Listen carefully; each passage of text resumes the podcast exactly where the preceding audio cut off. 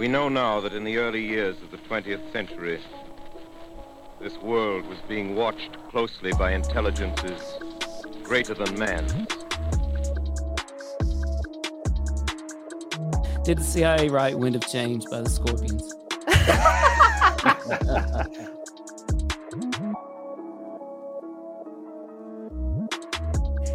Doctor Loeb, what percentage chance do you give it that you have indeed uncovered extraterrestrial or non-human technology?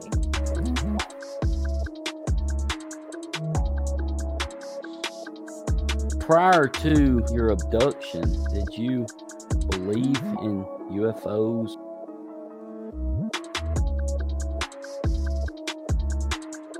All things unexplained. So some of that, I think, sir, we'll save for closed session.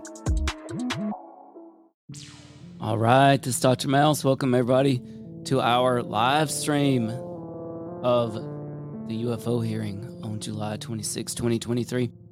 We don't really know what to expect this morning, but it should be interesting. Before I bring that up, I want to say that we could be getting joined by some folks from Calling All Beings. We had the pleasure of going on their show recently, and we can't wait for some of those folks to jump in with us. They are also, I'm pretty sure, right now, simultaneously streaming to their YouTube channel, the Calling All Beings show. If you would like to check out my Audible book that I narrated, it was nominated for International Book Award. It was a finalist for that in fiction, horror. It's called Killer Kudzu. Well, you can listen to it for free now on Audible. Just visit audible trial dot com slash U F O. If you don't like it when you first start, don't worry. It'll grow on you. That's a little bit of a kudzu's joke right there. Those who know know about the kudzu. Again, if you'd like to check out Killer Kudzu on Audible, or now's your chance to listen to any book for free on Audible, give it a shot. audible trial dot com slash U F O. And by the way, uh, I'll see if D J, hopefully he can make it back on time, but um, if you see my promo pick for the U F O hearing, I decided to go with Perry Mason. I was a big Perry Mason fan, and I am hopeful for that Perry Mason moment. If you don't know what a Perry Mason moment is, hopefully Tim Burchett or somebody today is going to give us that Perry Mason moment, and then you'll know what a Perry Mason moment is. D J, tell you something about kudzu. If you don't like it now, just wait a little while. It'll grow on you. Hey, good morning, Tim. Good morning. So my my AirPods are not working, and you know what? My my wife was uh, took hers with her. How dare she? So I'm using the MacBook speakers, and I'll make sure my mic is closed when you know, so that it doesn't disturb the audio. And do you recognize the my picture, D J? I quiz the audience. Of course, yeah, Perry Mason, yeah. Yes. So what I was saying, uh, for those that don't know what a Perry Mason moment is, hopefully we're going to find out today. Hopefully this is it. That's why I wish that you were on the prosecution side. Uh, you know, instead we're relying on, you know, Tim Burchett, you know. Yeah. Hopefully Tim Burchett or somebody who, by the way, I don't know if you saw this, but there was a lot of drama last night because out of, out of left field, Tim Burchett reveals he's not chairing this hearing anymore. What's up with that? Yeah, that's good. That's a great question, uh, and, and I wish I knew uh, the answer to that. I don't know. I don't know why that would be. Uh, I imagine it will come out, and uh, we can have uh, Christopher Sharp, our friend from Liberation Times, to uh, chase after that. So uh, I'll make sure I I'll actually text him that uh, because he's got he's got you know, for a British guy, he's got better contacts on the Hill than we do. Yeah, you know, it's so funny that you know sometimes people get a bad rep from being conspiratorial, but yet conspiratorial things just freaking happen. Like how it, they do. Other else can you frame this? I mean, you know, it's not like, I mean, this happened out of left field. I mean, what can you say?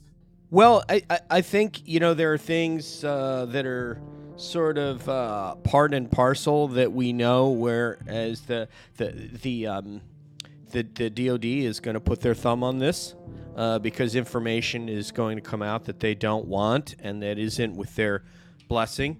So whether or not that's a conspiracy, I mean, th- th- there is no question. I mean, there's a conspiracy around this topic. I mean, there's no question about that. The question becomes is if everything is a conspiracy. But for example, people were saying that Grusch was part of a conspiracy. So then you have to po- point out how all the facts of how it unfolded actually run counter to that narrative so that people don't ascribe that to Grusch. He has, as we say, skin in the game. You know, as New Yorkers say, have you put your money where your mouth is? Right, right. And of course, there's still this rumor mill going around that there could be a surprise witness today. Ooh. Now, part of that got started because some people believed that the scheduled one o'clock meeting had been postponed. But I actually called the oversight committee yesterday because yes. It's still on the calendar. And I called them and said, you know, hey, is this meeting still on? And the one o'clock meeting is still on. It just got rescheduled from last week. So I think there was some confusion over that, that it had not been rescheduled today. It was put at one o'clock today because it was rescheduled from a different time last week. So, but I'm still hearing things that there could be a surprise witness today. So that should be interesting. And friend of the show, Simon Stifler. What's good? What's up, Simon? And he's excited to listen in. Yeah, so are we. Simon, do you know what a Perry Mason moment is? He may be a generation too late for that. I remember it, even though, I mean, it was before our time as well, but it was in rerun, you know. Oh, exactly. Okay, I just asked Christopher Sharp if he's looked into that. I'll be right back. I, I got to grab something real quick. I'll be right back, Tim. I'll be listening. Oh, no worry. And it seemed to be some sort of political situation from what I saw, that some technicalities had it to where Tim Burchett just wasn't able to be a, a chair of a committee. But I don't know. It's like some people were saying. It sure was last minute. And we've got Davy Johnston shifting gears joining us. Hey, folks. Hey, Davy Johnston, shifting gears. We appreciate you. Why don't you let us know where Davy Johnston shifting gears is? Is that a business? I believe that's coming in from the Calling All Beings YouTube. So we are, this is groundbreaking today. We're streaming live to All Un- Things Unexplained YouTube, Twitter, and Facebook, and the Calling All Beings YouTube. So yeah, last night, out of nowhere, late last night, at least that's when I saw it, Tim Burchett, who was supposed to be chairing this committee, revealed he was no longer the chair. He had been informed he was no longer the chair. Now, th- there may be some political, you know, technical reasons why that is the case, and that was insinuated. But man, that sure was last minute. Is it, and, and but again, and who who stands to gain if the person who is in greatest oppos- greatest opposition to this information coming out, who stands to gain if he does not chair the committee? Well, right, and he certainly has been well, out. Well, say, say that who, so that people know who we're talking about. Oh, the, the folks trying to keep this under wraps. Which is? Which is... The U F O you know, cabal? You talking about that? Yeah, potentially, like potentially the D O D, potentially oh, yeah. these Title fifty uh, entities that Arrow, which is a Title ten organization. Hey, how's it going, Davy Johnston? This is our newest addition to the C A B network is uh, Davy Johnston and Ash, who is a counterterrorism police officer in the U K, and their show is called. He's retired now. Their show's called uh, The Mechanism. So they've so hi Davy. Say hello to Doctor Tim. Davy, this is uh, our new C A B homie. Uh, All Things Unexplained with uh, Doctor Tim Mounce, C J, and Smitty. Davy, what's up? And by the way, I was telling Davy, D J, that we've got something unprecedented going on here. Some technical uh, masterclass stuff going on. Davy's joining us, commenting from the Calling All Beings YouTube. So we're uh, streaming live on the All Things Unexplained YouTube right now and the Calling All Beings YouTube. Ryan Graves' opening statement. Thank you. Chairman Grothman, Ranking Member Garcia, distinguished members of the House Oversight Subcommittee on National Security, Representatives Burchett and Luna. My name is Ryan Fobbs Graves, and I am a former F eighteen pilot with a decade of service in the U S Navy, including two deployments in Operation Enduring Freedom and Operation Inherent Resolve. I have experienced advanced U A P firsthand, and I'm here to voice the concerns of more than thirty commercial aircrew and military veterans who have confided their similar encounters with me. Today, I would like to highlight three critical issues that demand our action. As we convene here, U A P are in our airspace, but they are grossly underreported. These sightings are not rare or isolated, they are routine. Military aircrew and commercial pilots, trained observers whose lives depend on accurate identification, are frequently witnessing these phenomena. The stigma attached to U A P is real and powerful and challenges national security. It silences commercial pilots who fear professional repercussions, discourages witnesses, and is only compounded by recent government claims questioning the credibility of eyewitness testimony. Parts of our government are aware of more about U A P than they let on, but excessive classification practices keep crucial information hidden. Since twenty twenty-one, all U A P videos are classified as secret or above. This level of secrecy not only impedes our understanding, but fuels speculation and mistrust. In twenty fourteen, I was an F eighteen Foxtrot pilot in the Navy Fighter Attack Squadron eleven, the Red Rippers, and I was stationed at N A S Oceana in Virginia Beach. After upgrades were made to our jet's radar systems, we began detecting unknown objects operating in our airspace. At first, we assumed they were radar errors, but soon we began to correlate the radar tracks with multiple onboard sensors, including infrared systems, eventually through visual I D. During a training mission in Warning Area Whiskey seventy-two, ten miles off the coast of Virginia Beach, two F eighteen Super Hornets were split by a U A P. The object, described as a dark gray or a black cube inside of a clear sphere, came within fifty feet of the lead aircraft and was estimated to be five to fifteen feet in diameter. The mission commander terminated the flight immediately and returned to base. Our squadron submitted a safety report, but there was no official acknowledgement of the incident and no further mechanism to report the sightings. Soon, these encounters became so frequent that aircrew would discuss the risk of U A P as part of their regular pre-flight briefs. Recognizing the need for action and answers, I founded Americans for Safe Aerospace. The organization has since become a haven for U A P witnesses who were previously unspoken due to the absence of a safe intake process. More than thirty witnesses have come forward, and almost five thousand Americans have joined us in the fight for transparency at safe aerospace dot org. The majority of witnesses are commercial pilots at majority major airlines. Often, they are veterans with decades of flying experience.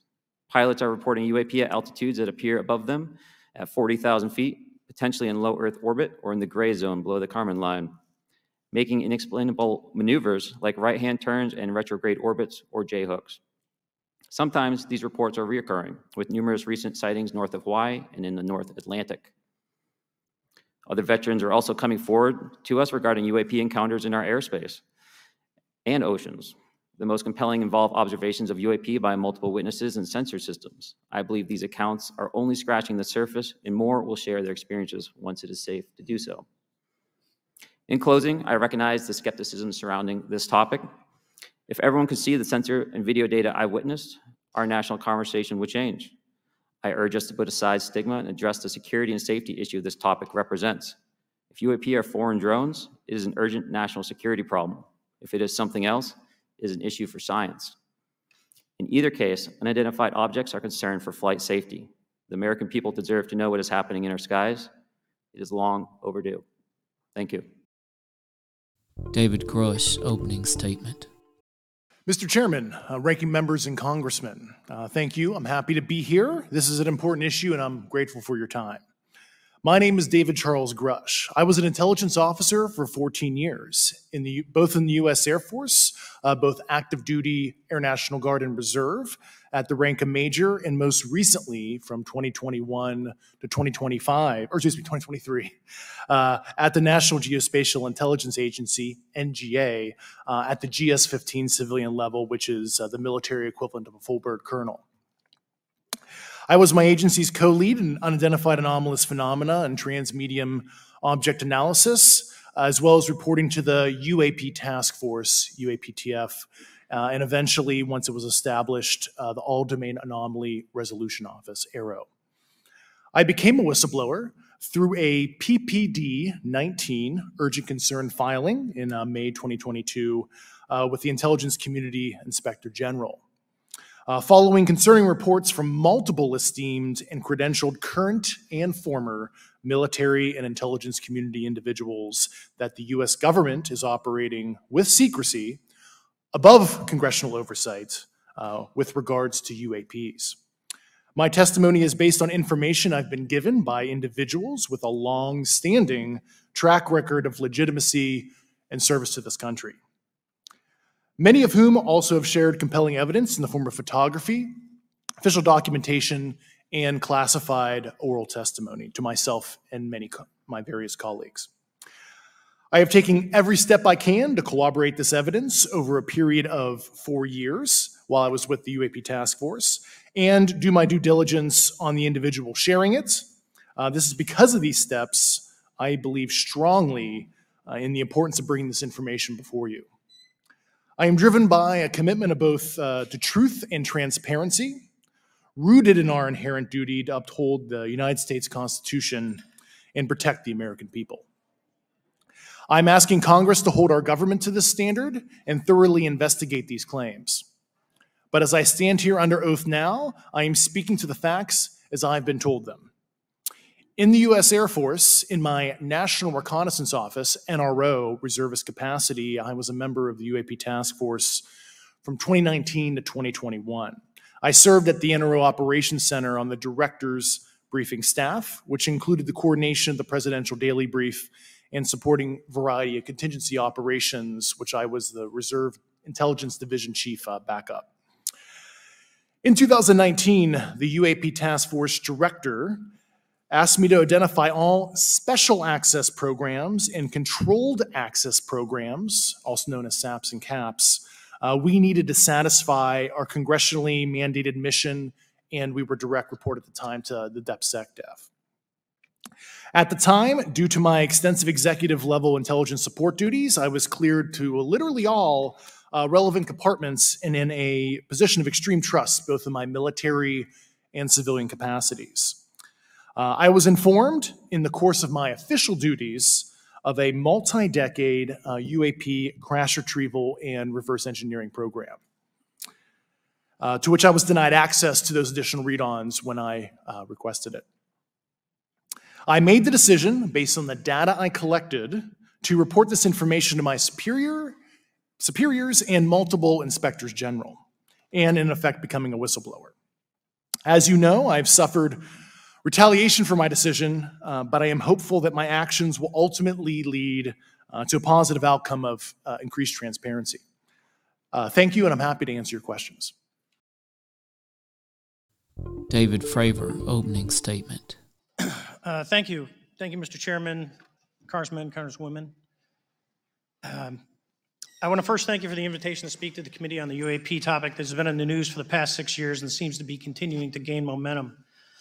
As you know, my name is David Fravor. I'm a retired commander in the United States Navy. In two thousand four, I was a commanding officer of Strike Fighter Squadron forty-one, the world-famous Black Aces.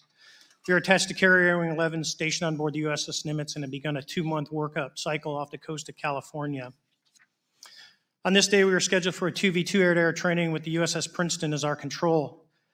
When we launched off Nimitz, my wingman was joining up. We were told that the training was going to be suspended, and we were, doing, were going to proceed with real-world tasking. As we proceeded to the west, the air controller was counting down the range to an object that we were going to, and we were unaware of what we were going to see when we arrived. There, uh, the controller told us that these objects uh, had been observed for over two weeks, coming down from over eighty thousand feet, rapidly descending to twenty thousand feet, hanging out for hours, and then going straight back up. For those who don't realize, above eighty thousand feet is space. We arrived at the location at approximately twenty thousand feet in a controller called merge plot, which means that our radar blip was now in the same resolution cell as the contact. As we looked around, we noticed that we saw some white water off our right side. It's important to note that the weather on this day was as close to perfect as you could ask for off the coast of San Diego. Clear skies, light winds, calm seas, no white caps from waves. So the white water stood out in a large blue ocean. All four of us, because we were in F eighteen F, so we had pilots and Wizzo in the back seat, looked down and small, saw a white tic-tac object with a longitudinal axis pointing north-south and moving very abruptly over the water like a ping pong ball. There were no rotors, no rotor wash, or any sign of visible control surfaces like wings. As we started clockwise towards the object, my Wizo and I decided to go down and take a closer look with the other aircraft staying in high cover to observe both us and the Tic Tac. We proceeded around the circle about ninety degrees from the start of our descent, and the object, ob- object suddenly shifted its longitudinal axis, aligned it with my aircraft, and began to climb. We continued down another two hundred seventy degrees, nose low, where the Tic Tac, or we considered two hundred seventy degrees to where, the, and we went nose low to where the Tic Tac would have been. Our altitude at this point was about fifteen thousand feet, and the Tic Tac was about twelve thousand. As we pulled nose onto the object, within about a half mile of it, it rapidly accelerated in front of us and disappeared. Our wingmen, roughly eight thousand feet above us, lost contact also. We immediately turned back to see where the white water was at, and it was gone also. So as you started to turn back towards the east, the controller came up and said, "Sir, you're not going to believe this, but that thing is at your cap point, roughly sixty miles away in less than a minute. You can calculate the speed." We returned to Nimitz. We were taking off our gear. We were talking to one of my crews that was getting ready to launch. We mentioned it to them, and they went out and luckily got the video that you see, that ninety-second video. What you don't see is the radar tape that was never released, and we don't know where it's at, of the active jamming that the object put on an A P G seventy-three radar, and I can get into modes later if you're interested. What is shocking to us is that the incident was never investigated. None of my crew were ever questioned. Tapes were never taken, and after a couple days, it turned into a great story with friends. It wasn't until two thousand nine till Jay Stratton had contacted me to investigate. Unbeknownst to all, he was part of the A T I P program in the Pentagon, led by Lou Elizondo. Uh, and there was an unofficial official report that came out that's now on the internet.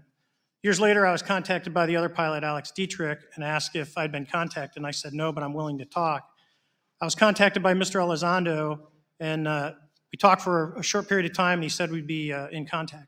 A few weeks after that, I was made aware that Lou had left the Pentagon in protest and joined forces with Tom DeLong, Chris Mellon, Steve Justice, and others to form Two Stars Academy, an organization that pressed the issue with leading industry experts and U S government officials. They worked with Leslie Keane, who is present today, Rob Blumenthal, and Helene Cooper to publish the articles in the New York Times twenty seventeen uh, New York Times, and it removed the stigma on the topic of U F Os, which is why we're here today. Those articles open the door for the government and public that cannot be closed. It has led to an interest from our elected officials who are not focused on little green men, but figuring out where these craft are, where are they from, the technology they possess, how do they operate. It also led to the Whistleblower Protection Act and the N D A A. There are multiple witnesses coming forward to say uh, that have firsthand knowledge, and, and Mister Grusch just covered that. What concerns me is that there's no oversight from our elected officials on anything associated with our government processing or working on craft. Uh, believe it not from this world. This issue is not a full public disclosure that can undermine national security, but it is about ensuring that our system of checks and balances works across all work done in the government using taxpayer funds. Relative to government programs, even unacknowledged W A V programs have some level of oversight by the appropriate committee members in the House and Senate, and this work that is said to be occurring from whistleblower testimonies should not be exempt. In closing, I would like to say that the Tic Tac object we engaged in two thousand four was far superior to anything that we had on time, have today, or are looking to develop in the next ten years. If we in fact have programs that possess this technology, it needs to have oversight from those people that the citizens of this great country elected in office to represent what is best for the United States and best for the citizens. I thank you for your time. Thank you very much. Mister Grothman. Okay, Mister Fravor, the Tic Tac incident that you and that With, that you were engaged occurred in two thousand four. What kind of reporting took place after that incident? None. We had a standard debrief where the backseaters went down to our uh, carrier intel center and briefed what had happened, and that was it. No one else talked to us, and I was in the top twenty in the battle group. No one came. The captain was aware. The admiral was aware. Nothing was done. Your commanding officers provide any sort of justification? No, because I was the commanding officer of the okay. squadron, so no. Do you believe U A Ps pose a potential threat to our national security? Yes, and here's why. The the technology that we faced was far superior than anything that we had, and you could put that anywhere. If you if you had one, you captured one, you reverse engineered it, you got it to work, you're talking something that can go into space, go someplace, drop down in a matter of seconds, do whatever it wants, and leave, and there's nothing we can do about it. Nothing. Okay, either the other, you two. Well, I would also like to add, from a commercial aviation and military aviation perspective, we deal with uncertainty in our operating space as a matter of uh, of our protection, professional actions. Identifying friend from foe is, is very important to us. Uh, and so when we have unidentified targets and we continue to ignore those due to a stigma or a fear of what it could be, that's an opening that our adversaries can take advantage of.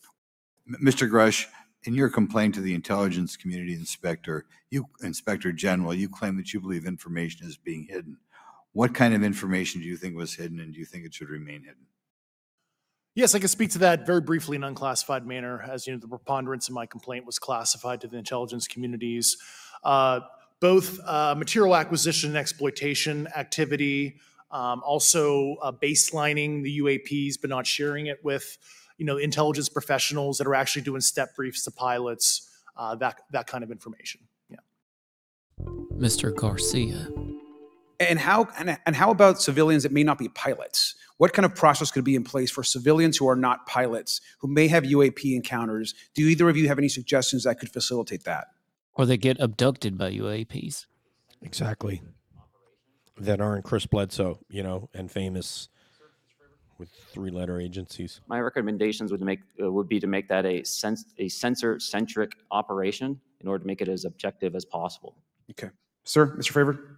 No, I agree with Mister Graves on that.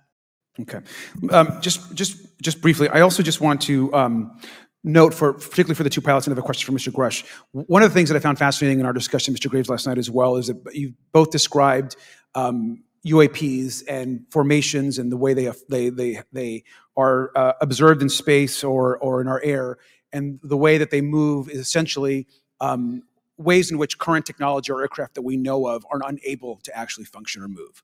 And so, will you just, for the public record, again once once again, um, just uh, briefly. Uh, just either describe or note that aircraft that are being witnessed, particularly by the thirty folks that you're working with, are essentially outside the scope of anything that we know of today and the technology we have today. Mister Graves, Mister Fravor?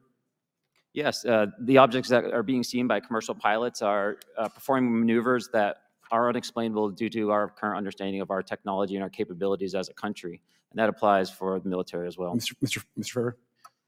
Yeah, I concur with that. We have nothing that can stop in midair and go the other direction, nor do we have anything that can, like in our situation, come down from space, hang out for three hours, and go back up. Thank you. My last question, and so, and sometimes you, I know that some you have also said some of these answers in the past, but we're trying to get them on the public record as well, which is really important. Mister Grusch, finally, do you believe that our government is in possession of U A Ps? Uh, absolutely, based on interviewing uh, over forty witnesses over four years. And and, and where? I know the exact locations, and, and those locations were provided to the Inspector General and some of which to the intelligence committees. I actually had the people with the firsthand knowledge um, provide a protected disclosure to the Inspector General. Tim Burchett. Mister Graves, again, I'd like to know, um, how do you know that these were not our aircraft?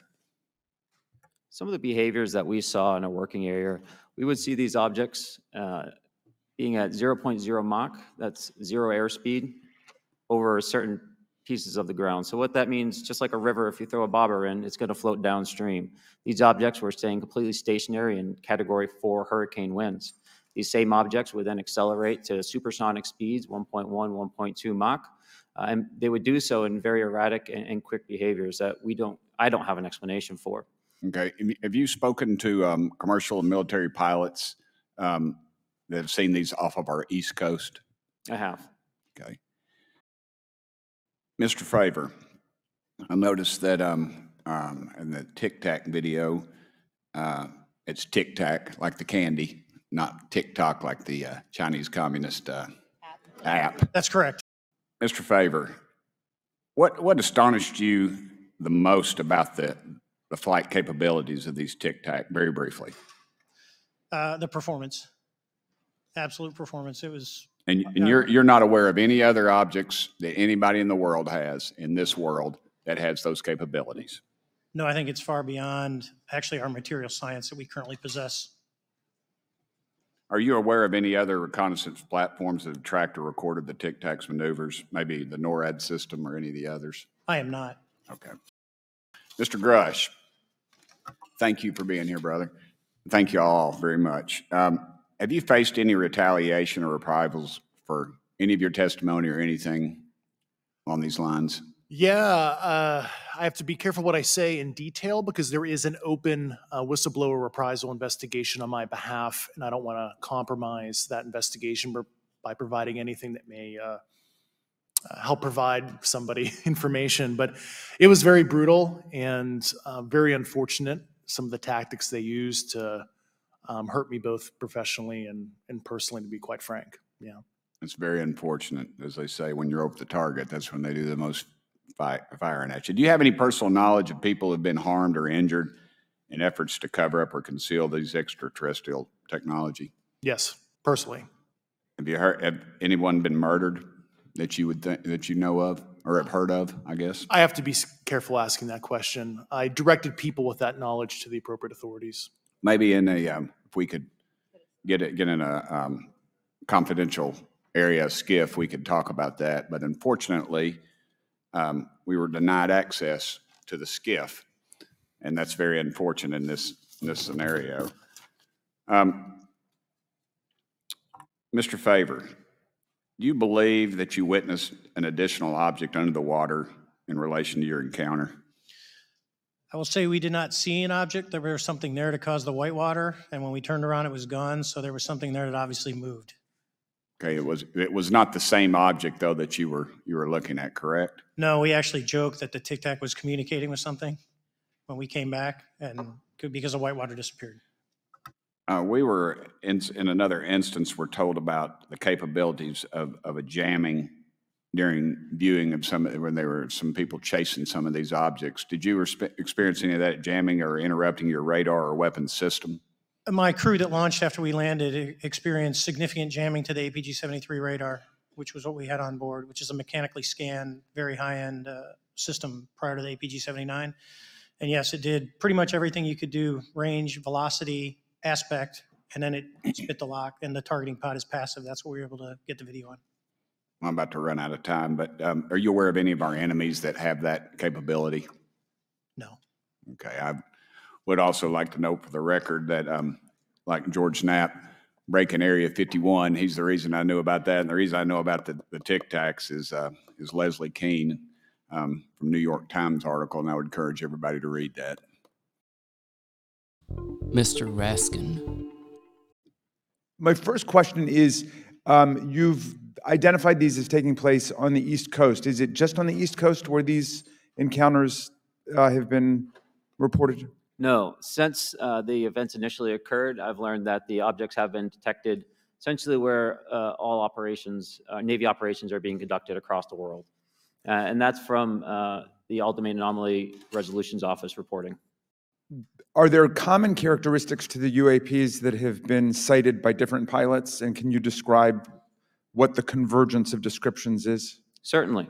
Uh, we were primarily seeing dark gray or black cubes inside of a clear sphere. I'm sorry, dark gray or black cubes? Yes, inside yeah. of a clear sphere, where the apex or tips of the cube were touching the inside of that sphere. And that was primarily what was being reported when we were able to gain a visual tally of these objects. And that occurred over almost eight years. And as far as I know, it's still occurring. Um, Mister Grusch, what, what about you? What was your experience after you came forward? Well, uh, it's only been about two months or so, so I guess my experience has been yeah, overwhelming support from uh, former colleagues of mine that have you know privately messaged me, and and I do appreciate that. Uh, but I I do have knowledge of um, active planned uh, reprisal activity against myself and other colleagues, and it's very very upsetting to me. Coming from where? Uh, certain senior leadership at previous agencies I was associated with. And that's all I'll say publicly, but I can provide more details in a closed environment. Okay. Yeah, there were certain colleagues of mine that were brutally administratively attacked, and it you know actually makes me very upset to, as a leader, to see that happen to other coworkers and actually superiors of mine over well, the last three years. How do you account for that response? That that seems like a bizarre response. Uh, I call it administrative terrorism. That's their their quiver, their tool in the toolbox uh, to silence people, especially. You know, the uh, career government service cares about their career, cares about their clearance, uh, their reputation to climb the ladder. And when you threaten that uh, flow, career path, uh, uh, a lot of people back off. Um, but I'm here to represent those people. So, and and what is your general interpretation um, of these phenomena? Or what is your current thinking of trying to make sense of them? Well, I'll say... You know, I'm not like a U F O fanatic. It's not. It's not me. But I will tell you that what we saw with four sets of eyes over a five-minute period, still, there's nothing, we have nothing close to it. It was it was amazing to see. I told my buddy I wanted to fly it, but yeah, it's just an, an incredible technology. Miz Luna. Uh, thanks. I'm Miz Luna. Mister Grusch, uh, in speaking to you yesterday, um, I just wanted to follow up on Representative Raskin's questions. In the last couple of years, have you had incidences that have caused you to be in fear for your life for addressing these issues? Yes, personally. Okay. Yeah. I just want everyone to note that he's coming forward in fear of his life to put in perspective, if they were really not scared about this information coming out, why would someone be intimidated like that? Um, to your knowledge, are N H Is working with adversarial foreign governments in either technology exchange programs or back engineering programs? I don't have data on that. I'm not sure. Have you heard or you had people come forward to present that evidence? Not that particular evidence that you just espoused. Okay. On the nineteenth of April, Doctor Kirkpatrick, head of Aero, had said that he did not find any evidence of U A Ps. You also stated that you had, um, in your interview, that you had briefed him on information that you were uncovering, but that he did not follow up with you. Were the items that you divulged to him pertinent to national security? Yes, uh, him and I had a classified conversation in April twenty twenty-two before he took over Aero in uh, July twenty twenty-two, and I provided him some concerns I had. Do you know why he might not have followed up with you? Uh, I'm, I, unfortunately, I cannot read his mind. Um, I wish he did. Uh, I was hel- I was happy to give sage counsel to him on uh, where to look when he took the, the helm of Aero. Um, can you please explain to me in detail the event that occurred at Vandenberg Air Force Base? Certainly. Uh, in the two thousand three timeframe, uh, a large group of Boeing contractors were operating near one of the launch facilities at Vandenberg Air Force Base when they observed a very large one hundred yard sided uh, red square uh, approach the base from the ocean and hover at low altitude over one of the launch facilities. Um, this object remained for about forty-five seconds or so before darting off over the mountains. Um, there was a similar event within twenty-four hours later in the evening. Uh, this was a morning event, uh, I believe eight forty-five in the morning. Later in the evening, post-sunset, uh, there were uh, reports of other sightings on base, uh, including some aggressive behaviors. Uh, these objects were approaching some of the security guards at rapid speeds uh, before darting off. Uh, and this is information that was received through one of the Uh, witnesses that have approached me at Americans for Safe Aerospace. Was this documented in any official form, whether it was a police blot or? Yes, they had uh, official documentation and records from the event that the witness uh, held over the years. And I'm not going to ask you to do it right now for time reasons, but you would be able to sketch what was witnessed, correct? And you've have you seen that before on any other equipment and or during your flight time? I have not seen what they've described. Um, this object was uh, estimated to be almost the size of a football field. Um, and I have not seen anything personally that large. Okay, and then um, another question on follow-up referencing the gimbal video go fast incident. Um, can you just clarify, because to our understanding, the footage was actually cut off at a certain point, but what happens at the end of that video, just for those Americans specifically there that are wanting to know about the rest of that footage? Certainly. Uh, there was some uncertainty or um, you know, instability with the object. It, it seemed to rock a bit, uh, and that's the last uh last I had seen of the video. Much of the data that I would recommend be analyzed would consist of radar data uh, that would pr- provide precise kinematics on the object, as well as the fleet of objects that were operating nearby. Mister Moskowitz. Mister Moskowitz. Uh, gentlemen, let's talk about the laws of physics for a second. uh, Mister Graves and, and Commander Fravor, I heard you talk about speed. When uh, those objects broke Uh, the sound barrier, did they make a sonic boom? I was in a jet. You can't hear anything. It's kind of loud in there.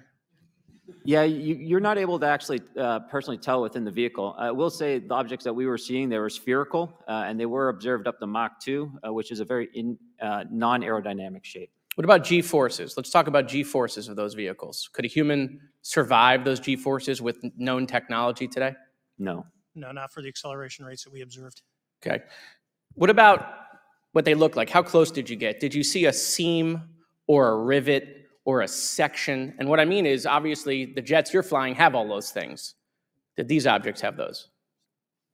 Do you want to go, Ryan? I didn't have I didn't have the detail to be able to tell that.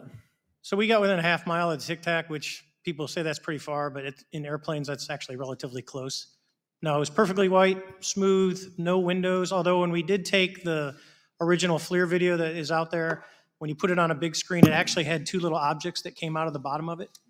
Um, but other than that, no, no windows, no seams, no nothing.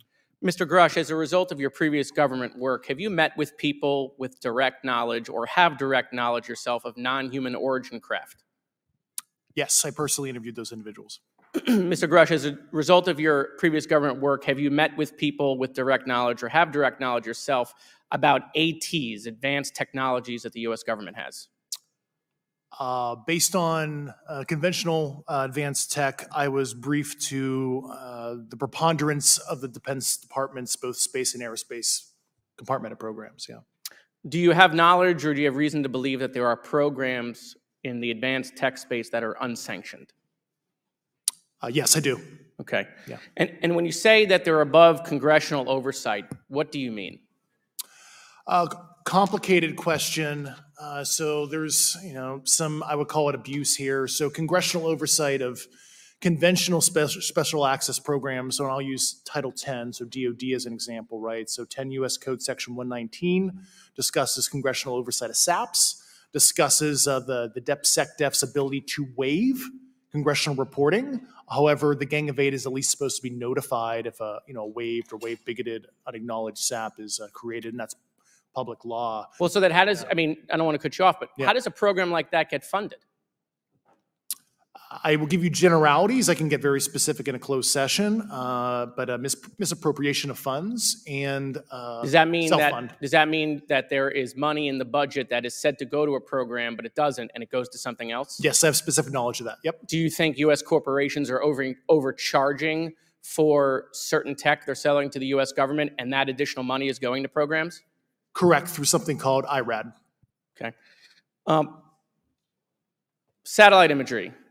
Let's talk about satellite imagery. We have satellites all over the place, some that we're aware of and many that we're not aware of, right? We're taking pictures of everything at every point in second. Uh, Mister Grusch, are you aware, do you have direct knowledge, or have you talked to people with direct knowledge that there are satellite imagery of these events?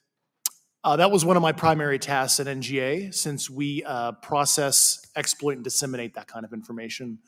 I've seen multiple cases, some of which, to my understanding, and of course I left N G A in April, so that's my information cutoff date. Uh, but I personally um, reviewed both uh, what we call overhead collection and from other strategic and tactical platforms that were, I could not even explain prosaically. And I have a degree in physics, by the way, as well. And I had, uh, I am aware that you guys have not seen these um, reports, unfortunately. And I don't know why. It is, do you have direct knowledge, or you had spoken people with direct knowledge that this imagery applies to crash sites, crash crash imagery? I can't discuss that in an open session. Okay. Uh, do you have any information that the U S government is involved in a disinformation campaign to deny the existence of certain U A Ps? I can't go beyond what I've already stated publicly in my News Nation interview because uh, it touches other sensitivities. Okay. Miz Fox. Miz Fox. Thank you, Mister Chairman, and I thank our witnesses for being here today. Um, Mister Grusch, in your sworn testimony, you state that the United States government has retrieved supposedly extraterrestrial spacecraft and other U A P-related artifacts. You go so far as to state that the U S is in possession of, quote, non-human spacecraft, end quote, and that some of these artifacts have circulated with defense contractors. Several other former military and intelligence officials have come forward with similar allegations, albeit in non-public settings. However, Doctor Sean Kirkpatrick, the director of A A R O, previously testified before Congress that there has been, and I quote, no credible evidence thus far of extraterrestrial activity or of, quote, off-world technology brought to the attention of the office. To your knowledge, is that statement correct? It's not accurate. I believe Doctor Kirkpatrick um, mentioned he had about thirty individuals that have come to Aero thus far. A few of those individuals have also come to Aero that I also interviewed, okay. and I know what they provided Doctor Kirkpatrick and, and their team. Okay. I was able to evaluate okay, that I, information. I need to go on. Sure. Tim Burchett. Thank you, Mister Chairman. I'm going to direct this, I believe, to um, Mister Grusch, but if any of you all feel like you need to jump in, just jump right in. We're good. Um, has the U S government become aware of actual evidence of extraterrestrial, otherwise unexplained forms of intelligence? And if so, when do you think this first occurred? Uh, I like to use the term non-human. I don't like to denote origin. Keeps the aperture open, both scientifically. Right. Uh, uh, certainly, uh, like I've dis- discussed publicly uh, previously, nineteen thirties. Okay. Can you give me the names and titles of the people with direct firsthand knowledge uh, and access to some of this crash retrieval, some of these crash retrieval programs, and maybe which facilities, military bases that would the recovered material would be in? And I know a lot of Congress talked about we're going to go to Area fifty-one, and you know, and there's nothing there anymore anyway. It's just you know, and we move like a glacier. And as soon as we announce it, I'm sure the moving vans would pull up. But please. Uh, I can't discuss that publicly, but I did provide that information both to the Intel committees and the Inspector General. And we could get that in the skiff if we were allowed to get in a skiff with you. Would that be probably what you would think? Sure, if you had the appropriate yeah. accesses, yeah.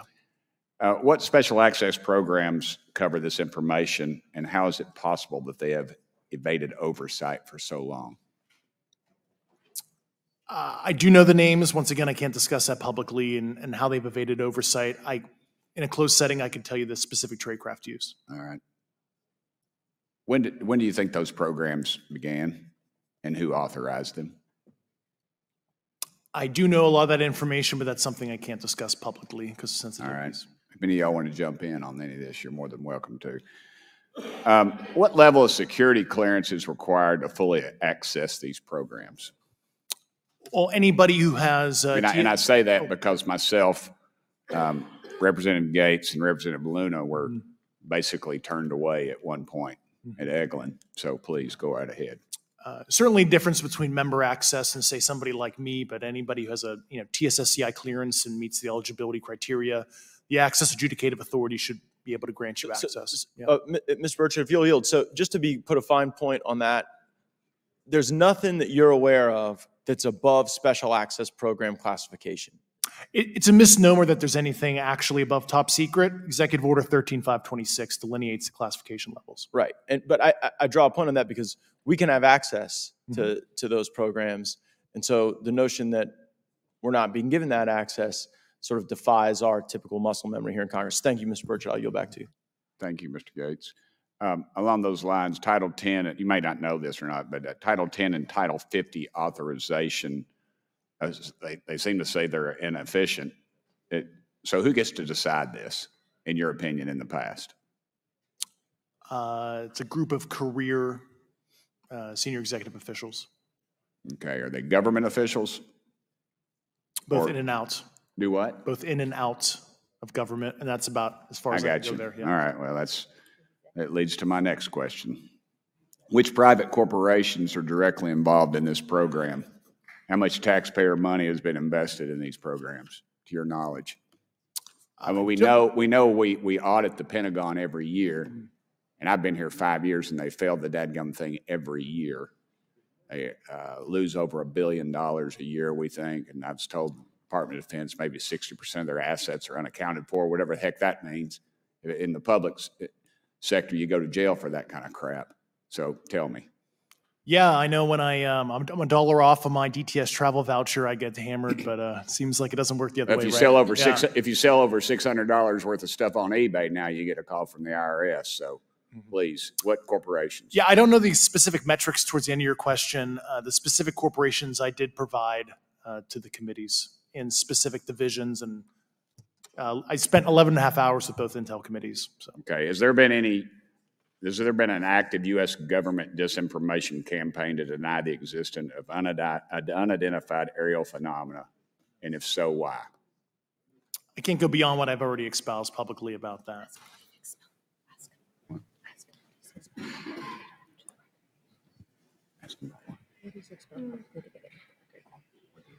What you said to get it into the record.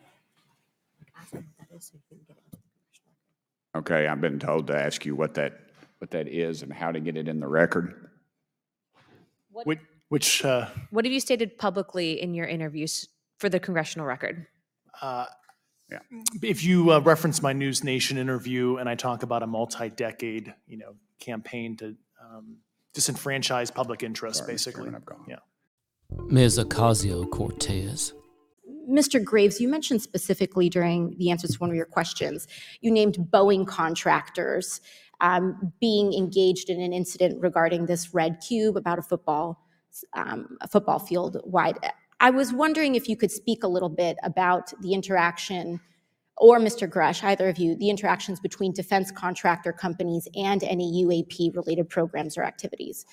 So I'll just say that the information about uh, the contractor himself were provided by a witness, and I have no particular detail in that relationship. Mister Grusch. Uh, the kind of general unclassed wave tops, uh, certainly the contractors, you know, are the metal benders, so to speak. Mm-hmm. They're the ones actually uh, doing specific rep- uh, performance on government contracts. Are they required um, to issue any disclosure regarding U A P sightings, or do they engage in any Uh, reporting around this? Uh, in terms of the contractors? Yes. Not that I'm aware of. They do not. Okay. Now, when it comes to notification that you had mentioned about um, I R A P prog- I R A D programs, we have seen uh, defense contractors abuse uh, their contracts before through this committee. Um, I have seen it personally, um, and I have also seen the notification requirements to Congress abused. Um, I am wondering, one of the loopholes that we see in the law is that there is, at least from my vantage point, is that depending on what we're seeing is that there are no actual definitions or requirements for notification. Are there, what methods of notification did you observe? Like when they say they notified Congress, how did they do that? Do you have insight into that? Uh, for certain I R A D activities, uh, and I, uh, I, I can only think of ones conventional in nature. Mm-hmm. Um, sometimes they thro- uh, flow through certain, I'll just say, S A P programs that have cognizant authority over uh, the Air Force or something, and those are congressionally reported compartments. But I R A D is literally internal to the contractor, mm-hmm. so as long as it's money, either profits, private investment, et cetera. And they to, can do whatever they want. To put a yeah. finer point on yeah. it, when there is a requirement for any agency or company to notify, or any agency to notify Congress, do they contact the chairman of a committee? Do they get them on the phone specifically? Is this through an email to hypothetically a dead email box? Uh, a lot of it comes through what they call the P P R, periodic program review process. Mm-hmm. If it's a, you know, a S A P or controlled access program equity, and then those go to the specific committees, whether it be the S A S, okay. C A S C, H I S I. Thank you. Um, I apologize, I, I just, my time is limited. Um, for the record, if you were me, where would you look? Titles, programs, departments, regions, if you could just name anything. Um, and I uh, put that as an open question to the three of you. I'd be happy to give you that in a closed environment. I can tell you specifically. Thank you. Um, Commander Fravor? And I would say, and I've told people that you, you have to know where to look. They're not going to divulge it to you because of the classification levels. But if you know where to look and who to talk to, which is exactly what Mister Grusch can point you, then you then you have them. Okay. Mister Graves? I was an operator, so I was depending on folks like Mister Grusch to do that homework. Okay. Thank you very much. I yield back to the chair. Mister Biggs? Last week, White House N S C spokesman John Kirby stated that U A Ps are having an impact on our training ranges and need to be treated as a legitimate issue. Do you concur with his statements? That's for each of you. Yes. Yes. Yes. Okay. In ninety-seven, we had the famous Phoenix Light case. I don't know if any of you are familiar with that. Uh, there were there were two things that went along with that, and the explanation was military training range off Luke and the Barry Goldwater range. Do you know anything different other than the official explanation of those lights? Only what's in the public vernacular about it. That was outside the scope of my duties. And if we wanted to, just my question along with my colleague from New York, Miz Ocasio-Cortez, if we wanted to find out more about that, where would we go to find the files, and where and who would we address? And are you going to tell me we need to go to a skiff so you can tell us in a skiff? I could potentially give you a vector on that. I, that specific case, I'm not, I mean, I'm familiar with it in terms of public, but uh, I, I give you a vector in a closed environment, yeah. Th- that would be good, thank you. Mister Langworthy. Has any of the activity um, been aggressive, been um, hostile in your reports? Uh, I know of multiple colleagues of mine that got physically injured. And uh, the activity... And I gotta, I have by to, by U A Ps or by by people within the, the federal government? Both. Okay, yeah. So yeah. There has been activity by by alien or non non-human technology and or beings that has caused harm to humans. Uh, I can't get into the specifics in a, an open environment, but at least the activity that I personally witnessed. And I have to be very careful here because uh, you don't, you know, they tell you never to acknowledge tradecraft, right? So what I personally witnessed myself and my wife was very disturbing. Okay.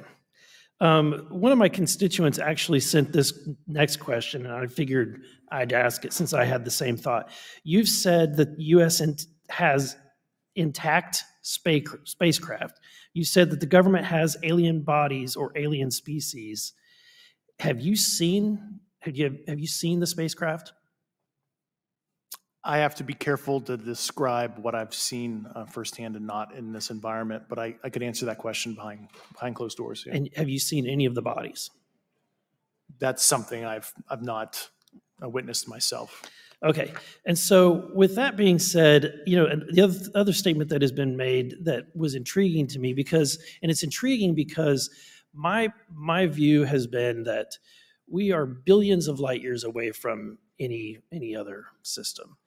And the concept that an alien species that's technologically advanced enough to travel billions of light years gets here and somehow is incompetent enough to not survive Earth or crashes is, is something that I find a little bit far-fetched. And with that being said, you have mentioned that there's interdimensional p- potential. Could you expound on that? I'll get to answer your first question, and you know I'm here as a fact witness and expert, but I, I will give you a, a theoretical framework at least to work off to kind of espouse uh, crashes, uh, regardless of uh, you know your level of sentience, right? You know, planes crash, cars crash, n number of sorties. What, however high, a small percentage are going to end in you know mission failure, if you will, as we say in the in the Air Force. Uh, and then in terms of uh, multidimensionality, that kind of thing, the the framework.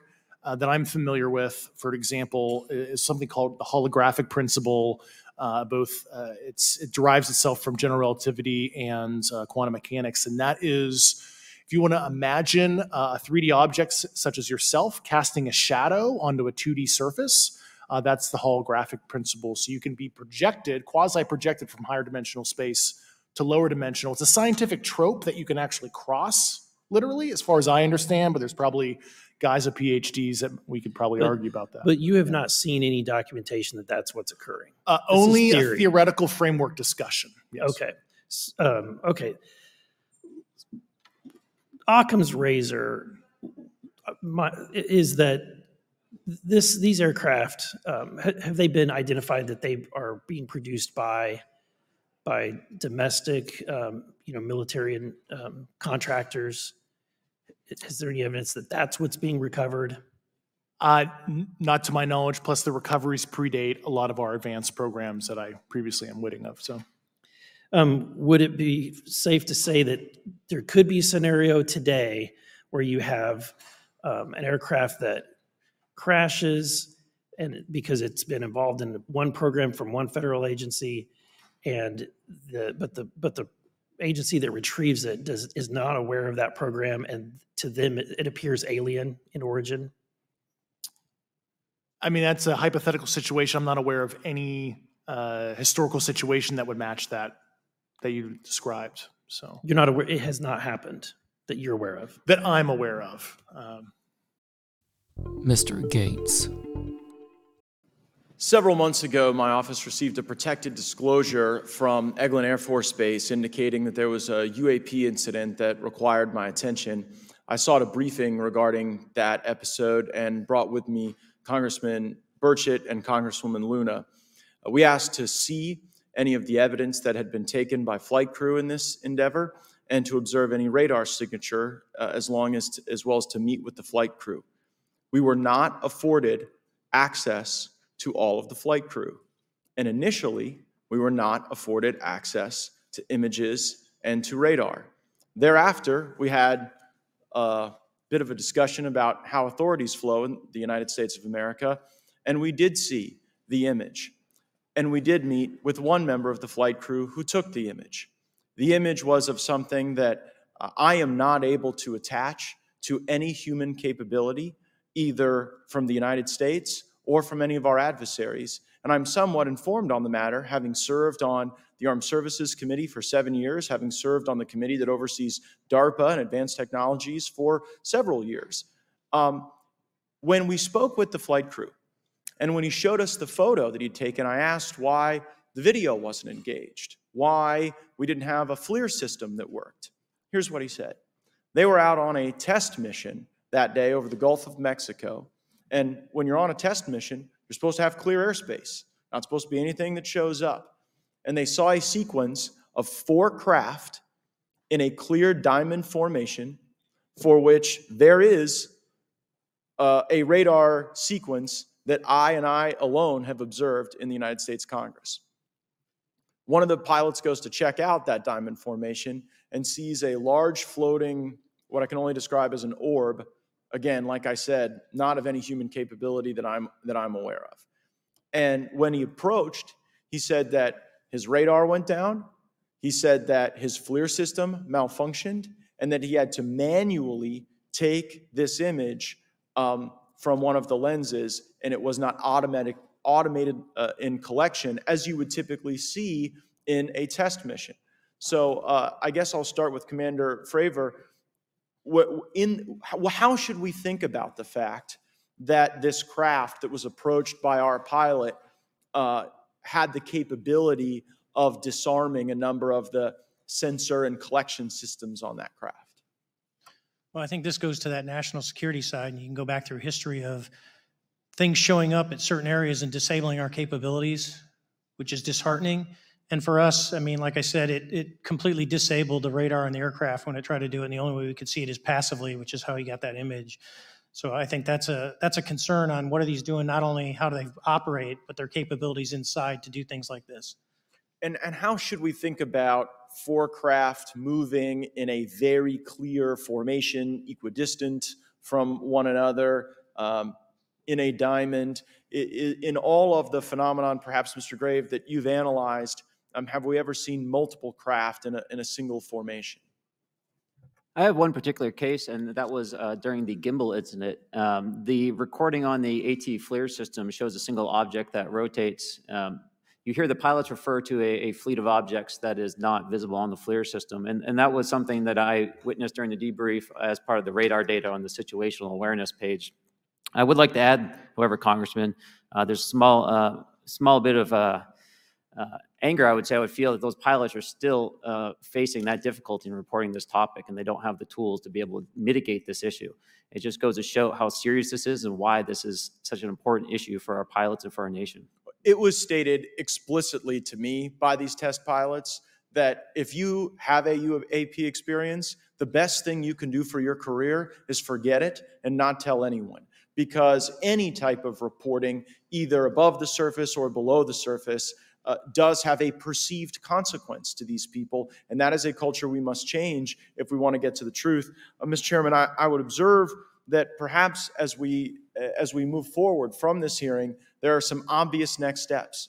Every person watching this knows that we need to meet with Mister Grusch in a secure compartmentalized facility so that we can get fulsome answers that do not put him in jeopardy and that, and that give us the information we need. Second, I would suggest that the radar images from, um, that were collected of this formation of craft out of Eglin Air Force Base, and specifically the actual image taken by the actual flight crew that we can actually validate um, be provided to the committee, subpoenaed if necessary, um, so that we're able to track how to get this type of reporting and analysis done in a more fulsome way. That would be my recommendation, humbly, as a guest here of the Fine Oversight Committee. I yield back. Miz Mace. Do you believe there's an active disinformation campaign within our government to deny existence of U A Ps, yes or no? I don't have an answer to that. As previous, previously stated publicly, yes. I think previously with like Project Blue Book, yes, but currently I don't speak for the United States government. Okay, thank you. Um, I have a few questions for Mister Graves. Um, what percentage of U A P sightings in your belief go unreported by our pilots? This is an approximation based off of my personal experience speaking with a number of pilots, but I would estimate we're somewhere near five percent reporting perhaps. So like ninety-five percent basically don't report seeing U A Ps. That's just my personal estimate. Fravor, as an expert naval aviator, have you ever seen an object that looked and moved like the Tic Tac U A P? No. Did the Tic Tac U A P move in such a way that defied the laws of physics? The way we understand them, yes. Many dismiss U A P reports as classified weapons testing by our own government, but in your experience as a pilot, does our government typically test advanced weapon systems right next to multi-million dollar jets without informing our pilots? No, we have test ranges for that. It took over fifteen years for your encounter with the Tic Tac to be declassified. Do you feel there was a good reason to prevent lawmakers from having access to this footage? No, I just think it was ignored when it happened, and it just sat somewhere in a file, never got reported. In a drawer. It happens a lot up here. Shocker. Um, Mister Grusch, uh, a couple of questions for you too, sir, this morning. Um, what percentage of U A Ps do you feel are adequately investigated by the U S government? Of the five percent that are reported. um, I can only speak for uh, my personal leadership over at N G A. I tried to look at every report that came through that I could mm-hmm. triage, so. Do you believe that officials at the highest levels of our national security apparatus have unlawfully withheld information from Congress and subverted uh, our oversight authority? There are certain elected leaders that had more information that I'm not sure what they've shared with certain Gang of Eight members or et cetera, but uh, certainly uh, I would not be surprised. Okay. You've stated that the government is in possession of potentially non-human spacecraft. Based on your experience and extensive conversations with experts, do you believe our government has made contact with intelligent extraterrestrials? Something I can't discuss in public setting. Um, okay, I can't ask when you think this occurred. um, if you believe we have crashed craft, uh, stated earlier, do we have the bodies of the pilots who piloted this craft? As I've stated publicly already in my News Nation interview, uh, biologics came with some of these recoveries, yeah. Um, were they, I guess, human or non-human biologics? Non-human, and that was the assessment of people uh, with direct knowledge on the program I talked to that are currently still on the program. And was this documentary evidence, this video, photos, eyewitness? Like, how would that be determined? The specific documentation I would have to talk to you in a skiff about. Gotcha. Yeah. Um, okay, so, and, and you may or may not be able to answer my last question, and maybe we get into a skiff at the next hearing that we have, but who in the government, either what agency, sub-agency, what contractors, who should be called into the next hearing about U A Ps, either in a public setting or even in a private setting? And, and you probably can't name names, but what agencies or organizations, contractors, et cetera, do we need to call in to get these questions answered, whether it's about funding, what programs are happening, and what's out there? I can give you a specific cooperative and hostile witness list of specific individuals uh, that were in those. And, and how soon can we get that list? I'm happy to provide that to you after the hearing. Super, thank you, and I yield back.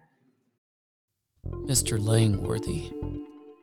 Uh, Commander Fravor, have, uh, we have all seen the floating Tic Tac video uh, that you engaged with on uh, November fourteenth, two thousand four. Can you briefly talk about why you were off the coast of San Diego that day? Yeah, we were at a workup with all the battle groups. So we integrate the ships with the carrier, the air wing with the carrier, and we start working. So we were doing an air-to-air defense to hone not only our skills, but those of the U S S Princeton when they had been tracking them for two weeks. The problem was that there was never manned aircraft airborne when they were tracking them, and this was the first day, and unfortunately, we were the ones airborne and went and saw it. Do you remember the weather that day? Was it cloudy or windy or anything out of the ordinary on the Pacific coast? It was actually. You if, already if said you the weather. Familiar with San Diego? It was a perfect I wasn't day. Paying attention. Light winds, no white caps, clear skies, perfect weather. Not a cloud. It was for Thompson's. Flying. It was the best. Now, is it true that you saw, in your words, a forty-foot flying tic-tac shaped tic-tac. Object? That's correct. Or for some people that can't know what a tic-tac is, it's a giant flying propane tank. Fair enough. Did this object come up on radar or interfere with your radar or, or the U S S Princeton? The Princeton tracked it, the Nimitz tracked it, the E two tracked it. We never saw it on our radars. Our fire control radars never picked it up. The other airplane that took the video did get it on a radar. As soon as it tried to lock it, it jammed the radar, spit the lock, and he, he rapidly switched over to the targeting pod, which you can do in the uh, in the F eighteen. From what you saw that day and what you've seen on video, did you see any source of propulsion from the flying object, including on any potential th- thermal scans from your aircraft? No, there's none. There's no uh, I R plume coming out. Uh, and Chad, who took the video, went through all the E O, which is black and white T V, and the I R modes, and there's no visible signs of propulsion. It's just sitting in space at twenty thousand feet. In, in your career, have you ever seen a propulsion system that creates no thermal exhaust? No. Can you describe how the aircraft maneuvered? Uh, abruptly, uh, very determinate. It knew exactly what it was doing. It was aware of our presence, and it had acceleration rates. I mean, it went from zero to matching our speed in no time at all. Now, if the fastest plane on Earth was trying to do these maneuvers that you saw, would it be capable of doing that? No, not even close. Asked and answered. And just to confirm, this object had no wings, correct? No wings. Asked and answered. Now, was the aircraft that you were flying, was it armed? No, never felt threatened at all. If if the aircraft was armed, do you believe that your aircraft or any aircraft in possession of the United States could have shot the Tic Tac down? I'd say no. Just on the performance, it would just left in a in a split second. It looks like that we have a problem here that needs further investigation. Yes. In your belief, is this this flying Tic Tac? I mean, is this is it capable of being the product of any other nation on the Earth? No, I actually I said, like I said earlier, I think it defies current material science and the ability to develop that much propulsion. And I, I know there's been some physicists of them calculations, which is beyond anything that we have. Well, either the United States has an adversary here in this world that we don't know, or we really have some serious investigations to do. I, I really appreciate you being here. Um, is there anything else about the November fourteenth, two thousand four incident that you think is important for this committee to know that you haven't been asked here today? No, I, I you know, it's it's been said it's probably the most credible U F O sighting in history based on all the sensors that we're tracking it, and then for us to get visual and to go against the naysayers that it's something on the screen or whatever. I mean, there's four sets of human eyeballs. We're all very credible. Of the six of us that were involved in the thing, including the video, every one of us is going to do twenty plus years in the military in very responsible positions. So I'd say the world needs to know that. This, it's not a joke. Mister Auglis. Based off of your own experience or the data that you've been privy to, is there any indication that these U A Ps could be uh, essentially uh, collecting reconnaissance information? Mister Graves? Yes. Mister Grusch?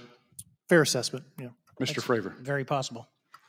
Again, in the national security vein, uh, is it possible that these U A Ps would be probing our capabilities? Yes or no, Mister Graves? Yes. Grusch? Yes. Fravor? Definitely. Is it possible that these U A Ps are testing for vulnerabilities in our current systems? Yes. Yes. Possible.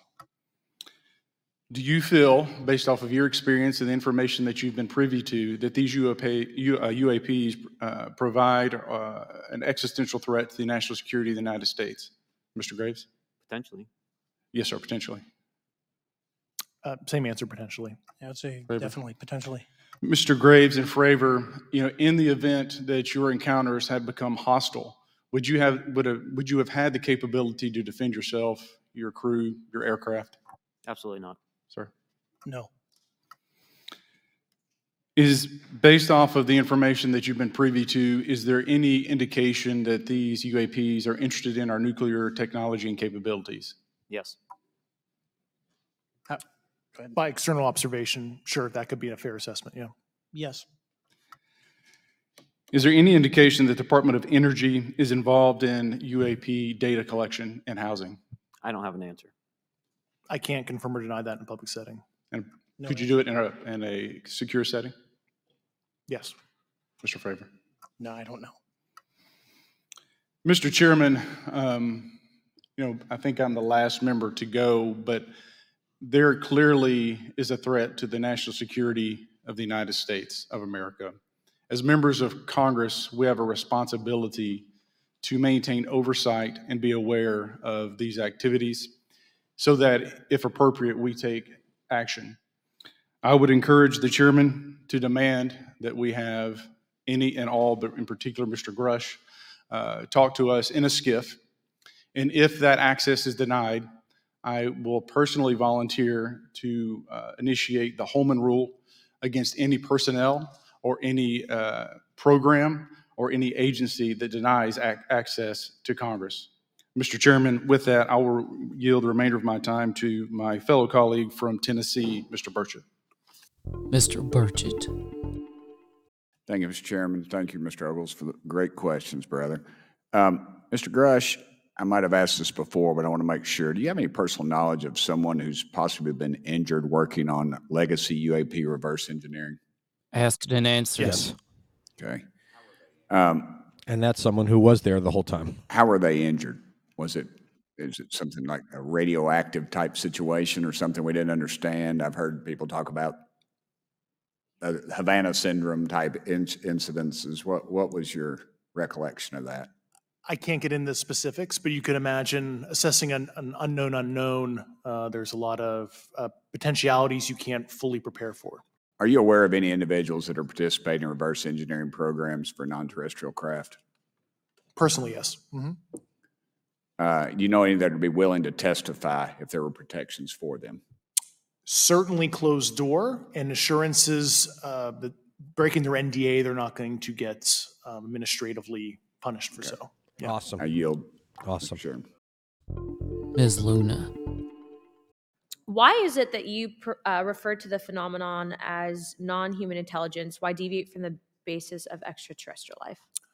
Uh, I think the phenomenon uh, is... Uh, Uh, very complex, and I like to leave an open mind analytically to specific origin.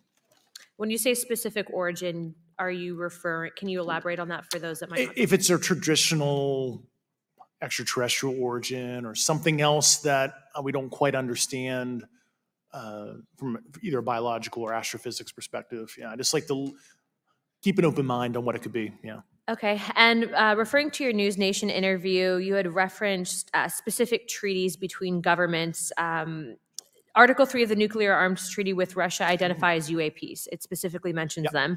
To your knowledge, are there safety measures in place with foreign governments or other superpowers to avoid an escal- escalatory situation in the event that a U A P um, malevolent, malevolent event occurs? Uh, yeah, you're referring to actual uh, public treaty in the U N Register. Um, it's funny you mentioned that. Yeah, the Agreement on Measures to Reduce the Risk of Outbreak of Nuclear War signed in nineteen seventy-one, uh, unclassified treaty publicly available.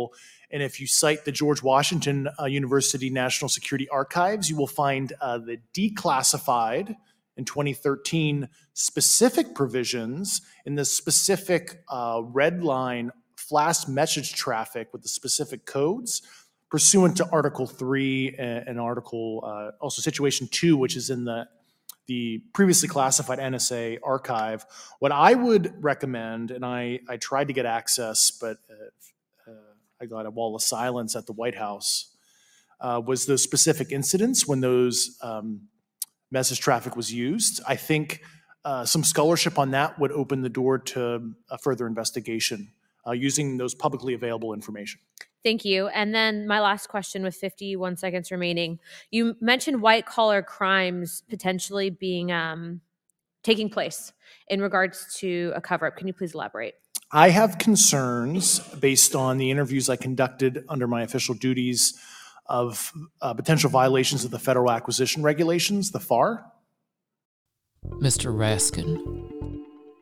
Um, Mister Fravor, you've described your episode in detail now, and you call it uh, the most credible U F sight, U F O sighting in history. Um, but I wonder, was this the first time that you encountered a, a U F O or a U A P in two thousand four? Yes. And what was your general attitude or perspective on the U F O discussion before that happened? I, n- I never felt that we were alone with all the planets out there, but I wasn't a U F O person.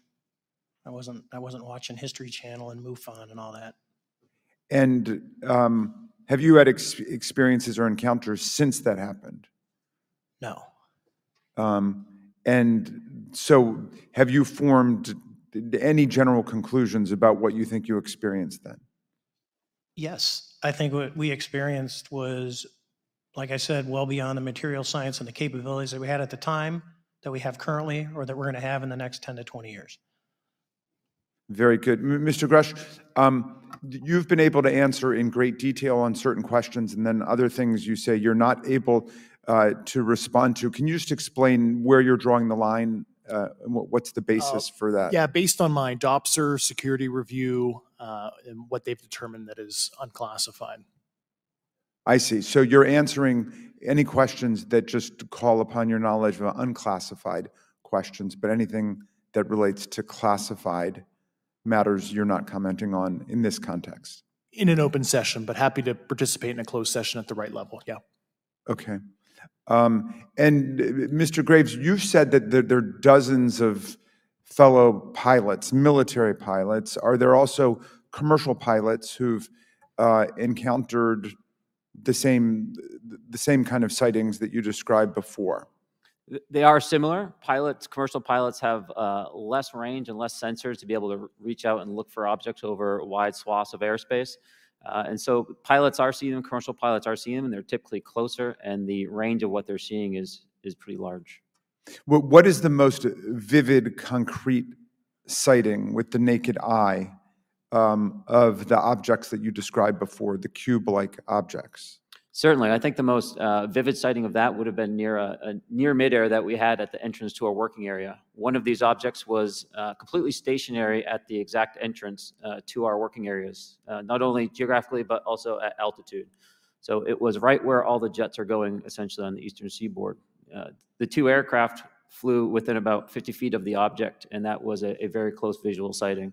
And you were in one of the aircraft? I was not. I was there when the pilot landed. Uh, he canceled the mission after, and I was there. Uh, he was in the ready room with all his gear on, with his uh, mouth open, uh, and I asked him what the problem was, and he said he almost hit one of those darn things. He said he was fifty feet away from it? Yes, sir. And his description of the object was consistent with the description you gave us before? A dark gray or a black cube inside of a clear sphere. Inside of a clear sphere? Yes. Um, and with no self-evident propulsion system. No wings, uh, no I R energy coming off of the vehicle, um, nothing tethering it to the ground. And that was that was primarily what we were experiencing out there. Mister Burchett.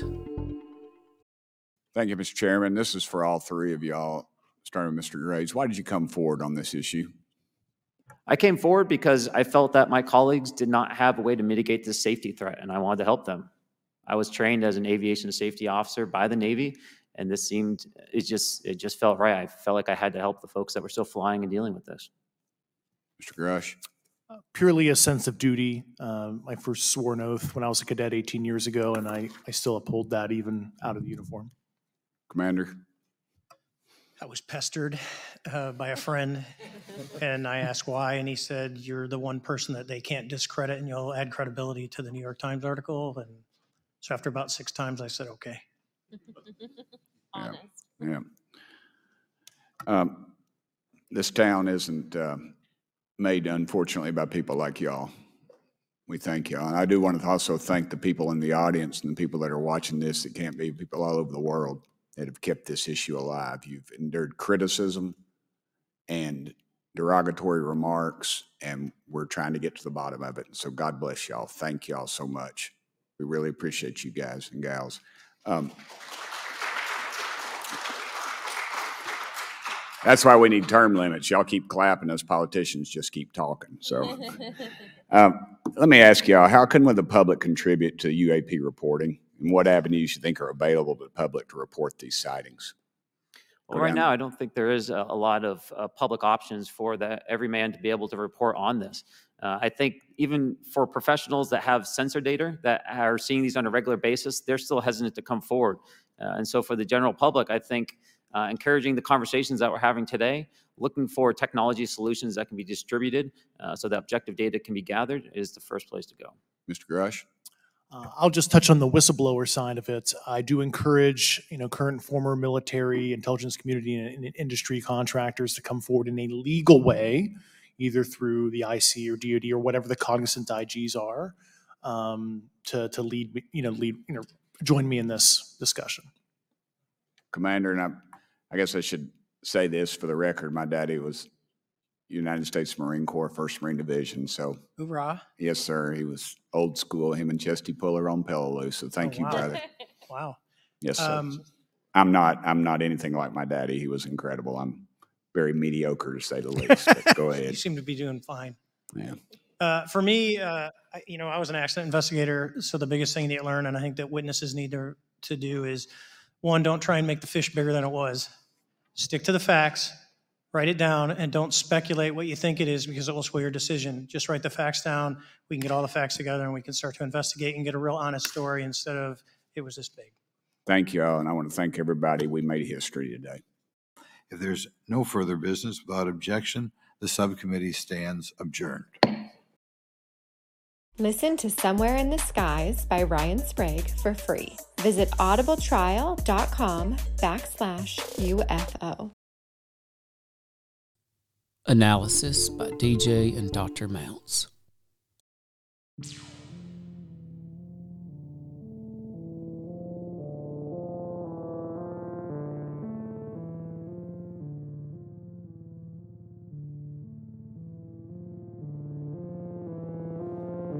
And there we go. Wow. Yes, sir. So, hit me with it, Doctor. Wow. Well, I'll just say this. It was a long hearing. Mm-hmm. Um, we definitely should uh, reconvene mm-hmm. at some point for a more in-depth uh, sure. review of this. But, man, I did take a lot of notes. But uh, I wanted your help with something, D J, real quick. Sure. Uh, a few things here that I don't think is public knowledge. Gang of Eight, Skiff. Let, let's start with those. Okay. Gang of Eight is like... Uh, The the Senate has an Intel committee, the House Intel committee. So there's these committees and subcommittees that have to do with Intel that have people who have T S S C I clearances. Um, the Skiff is a facility that looks like a, a bank vault. I'm, I'd have to Google it to remember it. I've worked in two Skiffs, and I still don't remember what the acronym means. But essentially, you have to have... Um, I believe at least a T S clearance to get in to get into one. Um, it looks like a bank vault. It has like one of those combination things on it, and um, it can be sanitized. I think down to the secret level if everything's closed. Uh, but but but yes, basically that's what it is, and that's where uh, people will have computers where that computer can be go above S I P R up to like the J W I Cs, T S S C I level. Uh, and those networks that have that information. S I P R is Secret Internet Protocol uh, uh, Network. And then um, in, inside a Skiff, you can have higher level than that to top secret. Gotcha. And I tell you one thing that I noted here. Several times it came up about how their systems were shut down. And it reminded me of quite a little while back, we had a an insider with the Navy. Mm-hmm. That revealed a couple of things to us completely off the record, mm-hmm. and they were quite nervous to do so, but they were an engineer on the ship, mm-hmm. and they said that, number one, they encountered U A P U F Os frequently, mm-hmm. their systems would go down, and that it, it, it was his job to get the systems back up. and that they were terrified that they were being hacked in some sort of way or being probed in some sort of way that they could not stop. And number two, he also revealed that there have been fatalities with U F O encounters and that they were just easily dismissed, you know, as training exercises, man overboard, that sort of thing. We see it on the news actually too much, you know, Black Hawks go down out of nowhere, uh, everybody on board killed, uh, that sort of thing, you know. So that that caught my attention then, about the systems going down. Um, so a couple things I could speak to to that. One thing, Bob Lazar talked about his predecessor at the Area fifty-one facility tried to cut into, you know, they had that uh, that reactor basically, and it had some sort of a sphere. Yes, thank you. I saw that, Jacques Vallée. Thank you very much for reminding me of that. Like I said, I knew it was something yes. simple, and I, I've worked in there, and I still didn't remember it. Uh, but in any case, um, so Bob Lazar talked about he tried to cut into a plasma torch that caused his death, and Bob was actually hired to replace that guy uh, that that uh, got right. hurt. Secondly, talking about E M I, um, w- what shuts things down and interferes with aircraft systems. Um, I was a flight engineer on M C one thirties, uh, Combat Talons, uh, C one thirties, uh, you know, the g- generic one, then M C one thirties, and then A C one thirty gunships. And from the very early days uh, when I started this, which was the year I went through school in ninety-nine, two thousand, they had an E M I mitigation procedure. And I didn't know what that was for, but basically, hi, uh, that's okay, Julie. Uh, this was something that was done by our new friends at All Things Unexplained, and I was an invitee, but but thank you, Julie. Um, I appreciate you, love. Um, in any case, so the E M I procedure was meant to, if we experienced E M I and the aircraft started to lose power and we lost control of engine propulsion, it would be to shut off certain, a sequence of events to shut off certain electronic things inside the aircraft that controlled the engines. And that would put you in the most mechanical um, configuration to keep the aircraft flying, even if you lost navigation, you lost... Um, all the avionics, at least, okay, I'm still flying. Maybe I have an, a whiskey compass and an A D I, and I can see that I'm straight and level, and and, and, and I have a compass. So, yes, uh, E M I, well, like what they described that happened over Eglin, um, a real thing, and could have, like you said, taken down uh, aircraft that, that, that uh, just, it was never reported. Like you said, it was reported as a training accident, but it may have been the result of uh, E M I. Right, and I'm joined here by D J from Calling All Beings. Thank you so much for joining me for this historic event today, the U F O hearing in front of the House Oversight Committee. Listener Jacques Vallée clarified that SCIF is sensitive, compartmentalized information facility, and that's actually one thing I want to do after this uh, online is is post some definitions of some of these things that came up, like SCIF continued to come up, right? But there was no no clarification What's of what that meant, and. uh Man, I t- I've got so many notes here, D J. Don't let me keep you past what you need to go. But the one specific thing they asked Grusch one time, what was the earliest U F Os or non-human entities that we came in possession of or that he knows of? Mm-hmm. And he mentioned nineteen thirties. Yep. This is a reference, although it wasn't said for whatever reason. This is a reference to the nineteen thirty-three Magenta, Italy U F O situation that apparently Mussolini was involved in, mm-hmm. and that we, for whatever reason, took possession of that craft. And I guess, you know, you can't separate the Vatican from this too. And we p- took possession of this in the forties, mm-hmm. for whatever reason. But I thought that was really interesting that um, this came up nineteen thirties, because at first I wasn't quite sure what they were talking about there. Yeah, it was housed. Uh, they had it in some sort of a warehouse, and obviously until after the war was over, it wasn't given to us by Mussolini. It was um, captured uh, and and and by, by and rec- I should say recovered by the Mussolini regime, and it was housed somewhere. And then, um, as you said, in, in, in some negotiation uh, after the war was over, during Reconstruction, et cetera, um, it was agreed upon it would go to the United States. You know, we had liberated Europe to a degree, along with the Brits. So, yeah, I don't, I don't know how that happened, but, yeah, it's very interesting. I tell you something else that really set my radar off. This talking about the nuclear treaties that I believe first came up in the seventies, and that apparently were highly classified, but yet brought up some sort of examples of U F O, hostile U F O encounters. Mm. Part of this was declassified. I had never heard of of any mentioning of such nuclear treaties and U F O incidents, and a big theme that we've run into is, you know, mutually assured destruction, simultaneous atomic destruction. We know about this this affinity between nuclear and U A Ps. I mean, what did what did you make of that? Have you got any insight into these nuclear treaties? So, yeah, if I understand it correctly, and I just want to put that out there, um, It, it's basically as a result of what happened with your friend uh, uh, and my fellow Air Force uh, brother Robert Salas, and then an incident that reportedly happened in Russia.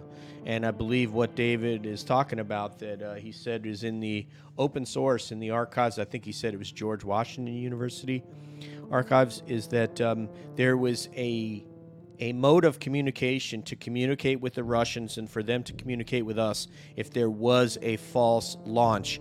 There was a new, because they had a false launch that, thank God, uh, the Russians during the Cold War there uh, interrupted mechanically, so that launch sequence could not come to fruition and launch on us. And then obviously Robert's battery of six missiles were shut down. So once they figured out that, hey, something could happen that they had no agency over, they developed a framework to say, hey, don't don't launch. This is not this is not us. We're working on solving this problem, because there are certain sensors that we have that will tell us uh, if they've initiated or they're launching, and, and vice versa. So, yes. And I'm thank God that that exists. We're all still here to talk about it. You don't know what the Holman rule is, do you? That that came up. I looked that up, um, and it, it it's not what... The way that he characterized it was like that they could compel somebody with this one specific rule that was beyond what it is. The the Holman rule, when what I looked up, appears to be financial in, in nature. You guys heard rumors about that. I, re, I believe yes. Representative Gallagher uh, raised that a few weeks ago. That's what it looks like to me. Pulling the funding.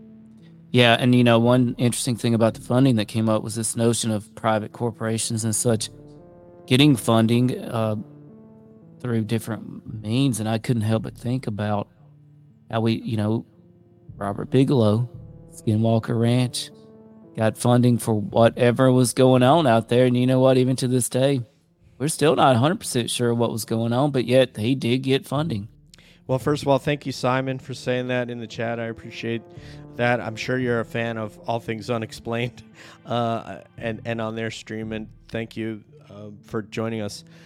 Um, yeah, um, so I'm sorry, Tim. Your your question, once again, I'm sorry I got lost in that. Well, it was just more of yeah. a, of a, uh, ins- of a, I noticed they brought up this notion between private yes. funding and okay. and where it's coming from. I couldn't help but think of, it made so, me think of Robert Bigelow and Skinwalker Ranch, right?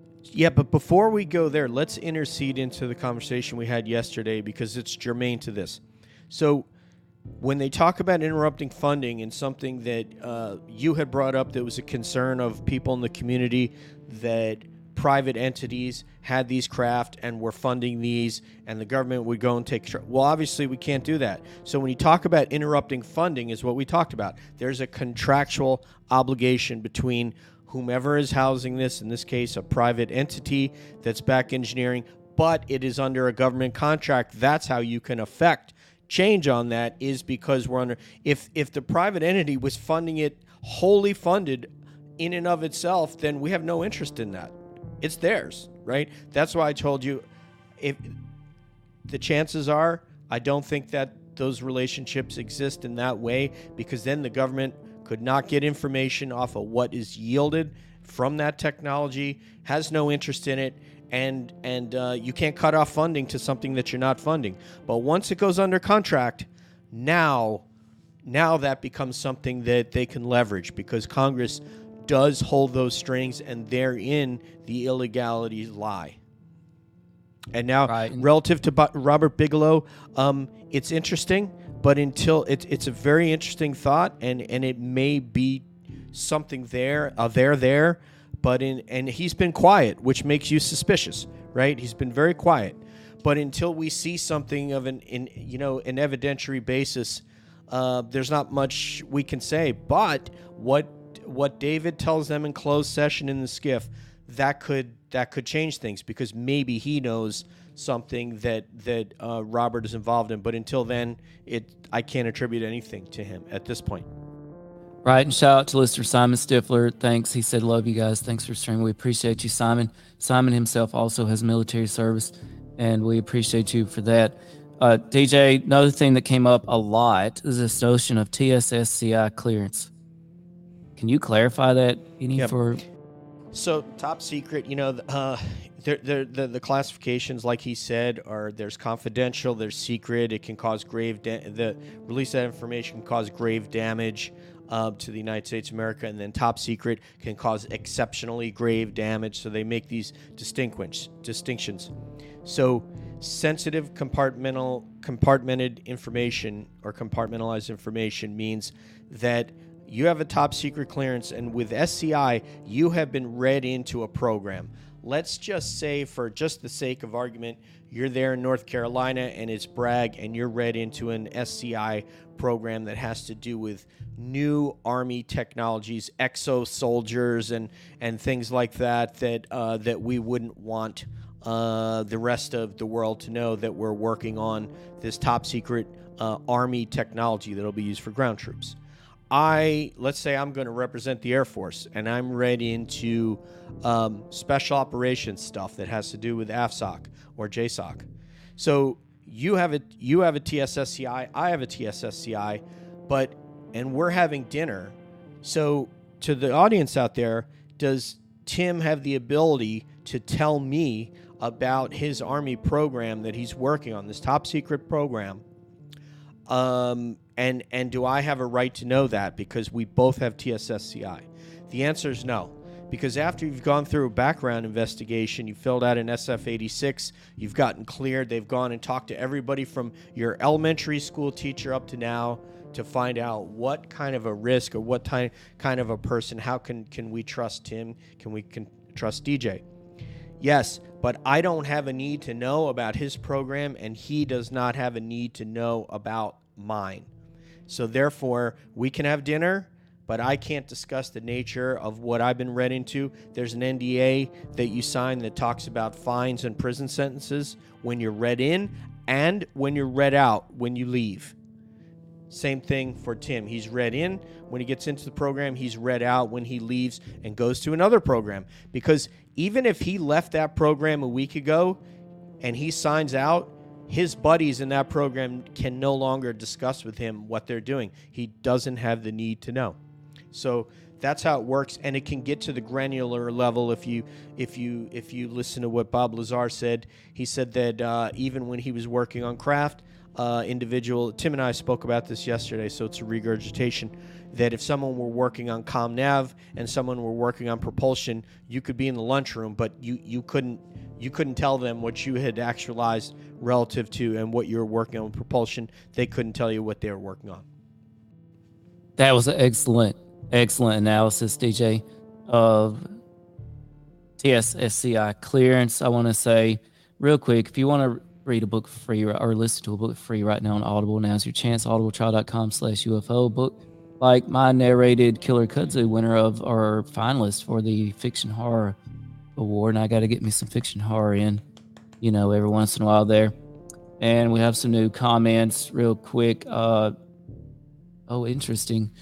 Listener Dave, Gabriel Ortiz wants to know, doesn't the whistleblower amendment cover those with T S S C I? That's a D J question. Uh, yeah, according to Congress, it does, and they're providing that protection. Um, they've set some limits on when you need to come forward. I think it was uh, one hundred eighty days, And um, I think for for per, uh, individuals, it was uh, like sixty days, and then for uh, private entities, it was one hundred eighty days. I'm not sure. You'd have to read up on what uh, I think Representative Gallagher put something out about that. But yes, they're they're essentially they're providing protection, which is what um, they asked David. Do you know individuals who are read into these programs that would come forward and talk to us? And he said, in a closed session, yes. Great. And D J, I have one more thing for you to close with, but before we do that, can you tell everybody how they can check out the fantastic things that you've got going on with Calling All Beings? Well, thank you very much for, for the platform. You guys have a, a celebrated and very popular show, and you guys get some amazing guests on. Uh, but yeah, we are at Calling Beings on Twitter. Uh, and if you search for us on YouTube or any of the podcast platforms, we are Calling All Beings. My personally, I am call underscore at call underscore all underscore beings. If you want to, to reach me personally, uh, but yeah, it's uh, we've been able to make a lot of uh, friends uh, as a result of doing this, which is half of the reason that we're in this. Half the reason is to find out about the phenomenon, but the other half is just to have interesting discussions with people and uh, and make friends. And I really don't care how many Twitter followers those persons have. So we're honored to be able to meet you guys. Thank you. Quick update. Our dadgummit shot count made it up to four. So we had four, four... dadgummits today in the U F O hearing, and I plan on imbibing all four of those shots at some point this evening. And by the way, we had the oh and Gabriel Ortiz says thank you for that information. Yes, D J, sir. We had the privilege of going on with Calling All Beings the other night, and let me tell you, a high energy show like you would not believe. They bring it, and they really really get after it, and it's worth checking out. So my last thing before we to close today, and what a day it's been, a historic day, D J, is something I'm calling now the Kirkpatrick paradox. and I and shout out to my my hero of the hearing, the fantastic Miss Fox. I don't think I've ever seen Miss Fox before, but I'm calling her the fantastic Miss Fox now, because she dug right into this, and she pointed out it is a paradox, it is a problem, it's a contradiction. And I think somebody For, I think for somebody, this is a problem on their hands. The fact that we have our official government U F O organization, the head of it, going on the record and saying, no, we don't have any evidence of non-human intelligences. We don't have any evidence of captured U A Ps or reverse engineering. And then in this hearing today, you know, we have three folks telling us, we're dealing with non-human intelligence. We're dealing with things that are beyond our physics, and we are reverse engineering these things. So it is a paradox. These are both official positions. What's going on here, D J? Um, so you you talking about that, that paradox? Um, all I can say, um, I don't want to throw specific. throw any directed shade at uh, Doctor Per- Kirkpatrick, but obviously I'm so glad that uh, Representative Fox and some of the others asked questions, uh, and what Dave's, uh, Dave Grusch said di- directly refuted his testimony, and it, it, it defies credulity, to use a word we used uh, yesterday, and it's unfortunate that um, he is probably receiving pressure from somewhere to take a certain position, um, and it's kind of like If if someone were, were to want to ask you about an aspect of your life, your previous life, um, that you didn't want to discuss, and you were being forced to discuss it, almost like having to go into like a divorce court proceeding and having to relive something, um, uh, something that you're embarrassed about, uh, that would paint you in a bad light. Uh, that's kind of like, it seems like what's going on now. And he's probably being uh, compelled and told, um, you know, that uh, this is what we want you to say. And uh, or, you know, it's his personal beliefs, and he's willing to to uh, put himself out there. But it, it defies what David said. And unfortunately for him, uh, he's going to be, be able to bring in people that will support his testimony. And then uh, Doctor Kirkpatrick will have to move from that position. However, since it's not a legal proceeding, I don't think, I mean, he can't perjure himself in this setting. Right. Well, you know, I actually spoke to some legal experts and, and got some opinion on this. And one of the problems is, like today, even though the witnesses are under oath and technically it's illegal for them to lie, mm-hmm. it is incredibly difficult to prove a lie in any of these situations, and basically un- unheard of to prosecute it with any of uh, effectiveness.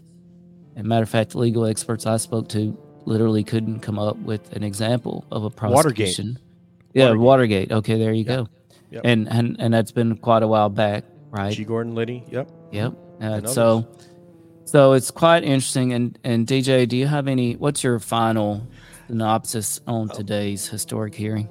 Oh, and I do have a question for you uh, that I want to oh. ask about about your. Um, yeah. Yeah. Let me get just real quick uh, the investigation. You know, you and and C J have something real interesting. Um, have real something real interesting. Is that something that you're going to pursue further? So I'm going to say shout out to Simon Stifler because uh, friend of the show, he knows this location too. Okay. And it's it's just down the road from us, and it's a top, well, it's, as far as we could tell, a very high-level top secret facility, apparently thirteen stories deep underground.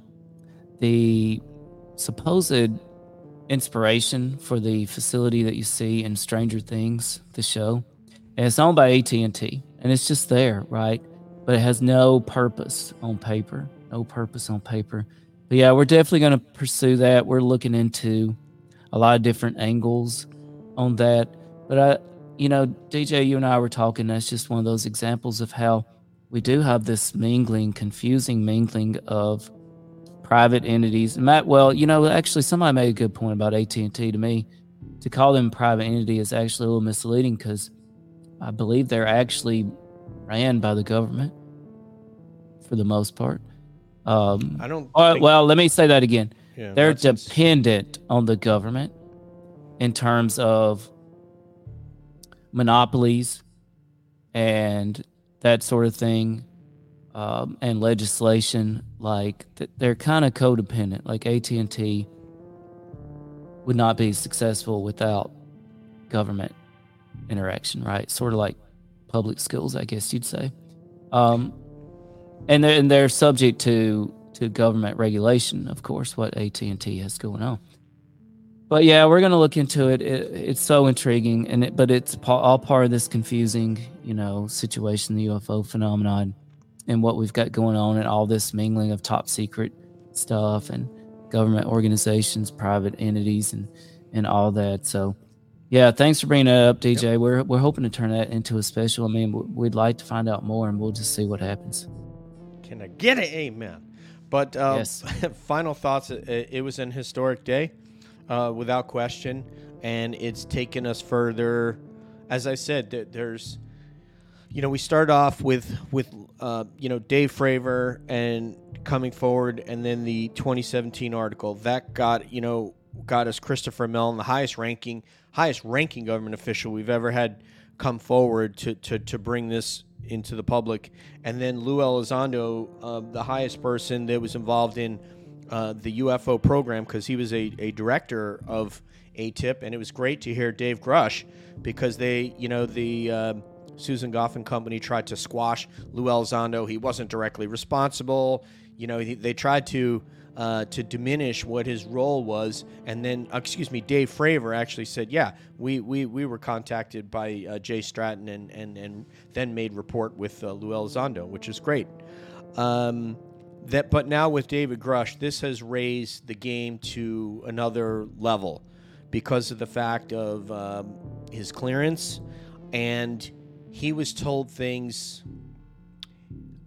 that I think uh, maybe Lou Elizondo was not told, uh, and came forward in a way through a process, through a couple of processes, a D O D, I G, and then an I C I G complaint. And now, boy, it's going to be very difficult for them to completely obfuscate what we have from Our legislators are elected representatives. So it was, it's bipartisan. It's it's uh, anything that's bipartisan, and the way our country is so opposed to one another today, to see people, could this be the beginning of not only finding out the nature of our reality uh, that, that we don't know, and that, you know, also goes to what Tim and C J are looking at, part of our reality that, that uh, the public isn't aware of. And some secrecy is necessary. We need to keep our adversaries at bay. There are people out there that want to do the American way of life harm, and we have to keep them from getting anything that would give them any advantage over us. So that that that must remain. However, um, some reasonable, intelligent level of disclosure should happen, and I think largely the f- this is, as I've said, uh, uh, when David Grusch came out, this isn't the the beginning of the end, it's the end of the beginning. If Lou Elizondo and Dave Fravor and them were the beginning, then this is the end of that portion, and now we're moving into a new phase. So um, so anyway, that I, I think it was an amazing day, um, and I'm very uh, inspired by by it. I thought, yes, every question wasn't awesome, every uh, representative's question wasn't off uh, awesome, but if we can get that, and we can f- find maybe this is the lead-in to more bipartisanship, that's very important for our country. Um, and so, you know, on both counts, I mean, these are A-pluses in my opinion. Right, well said. And I just want to close with this. So, uh, as Avi Loeb told us, you know, well, and this came up in the, the hearing today, this need also, there is a need for public contribution for the, you know, not just the military, not just NASA, and not just the Galileo project, but the public can contribute. And I believe it was Graves that said, hey, we need to get technology out there that allows the public to actually make contributions. And I thought that was a very interesting statement. It makes me yes. wonder, maybe yes. there's something on the precipice of being released, and this might be the impetus for it to, to get out there to the public. So, hey, Tim, I just want to say you made a great point there, because we've left out the civilians in this, you know? Yes. Civilian, just persons. Uh, that, that one gentleman, the guy who was the young freshman who said, I wasn't a pilot, and in fact, he, he is a glider pilot, said, how does just your regular person who isn't a pilot report? We need that mechanism that they can report, and that data, especially if it's from a civilian, uh, becomes public. Absolutely. I mean, we know there are a lot of pilot encounters out there that are happening in radio traffic, and and sometimes they get captured by folks like over at the Black Vault, you know, and and they get released, but it just goes to show you that was a, a, a rare occurrence for it to get snagged where we could hear it. How much do we not hear, right? Ben Hansen, too. Yes, and, ben and look at the Chinese spy balloon that was shot down over, uh, you know, off the coast of South Carolina, went over across the entire country. The only reason that was known about is because a dude, I believe he was in Montana, didn't let it drop. He got basically got NORAD on it his own self, right? Like he said, I see this thing up there. It's bizarre. I'm getting to the bottom of it. And this was just John Q. Public. But just think, D J, if he had not done that, we would have never known about it. Mm, mm. And I guarantee you, we would have never known about the three U F Os shot down over Super Bowl weekend immediately following that. So the public do, can play a large role in this. And as Avi Loeb told us, the skies are not classified. One thing we got to do is get off these, unless we get some new apps that we can use to record it, but get our face out of them. Look up to the skies. The skies are not classified. You know, shout out to Bigfoot. I got some Bigfoot behind me. The woods are not classified. Get out in the woods. Take a hike. Look around. Go camping. Look up at the stars. We can all we can all collect data. The sky's not classified yet. So shout out to D J, Calling All Beings. We appreciate everybody out there. I'm going to get out of here. Thanks, everybody. Thank Thanks. You. Thanks. Like. Like. Share. Share. Follow, follow. All things, all things, unexplained, unexplained. Mm-hmm.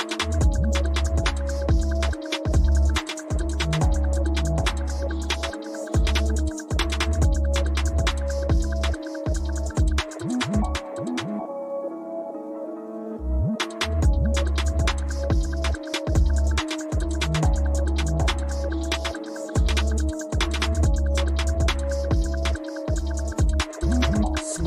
much more at linktree dot com slash A T U podcast Bigfoot U F O dot com. So some of the other things, so some of the other things, safer close up, safer close up.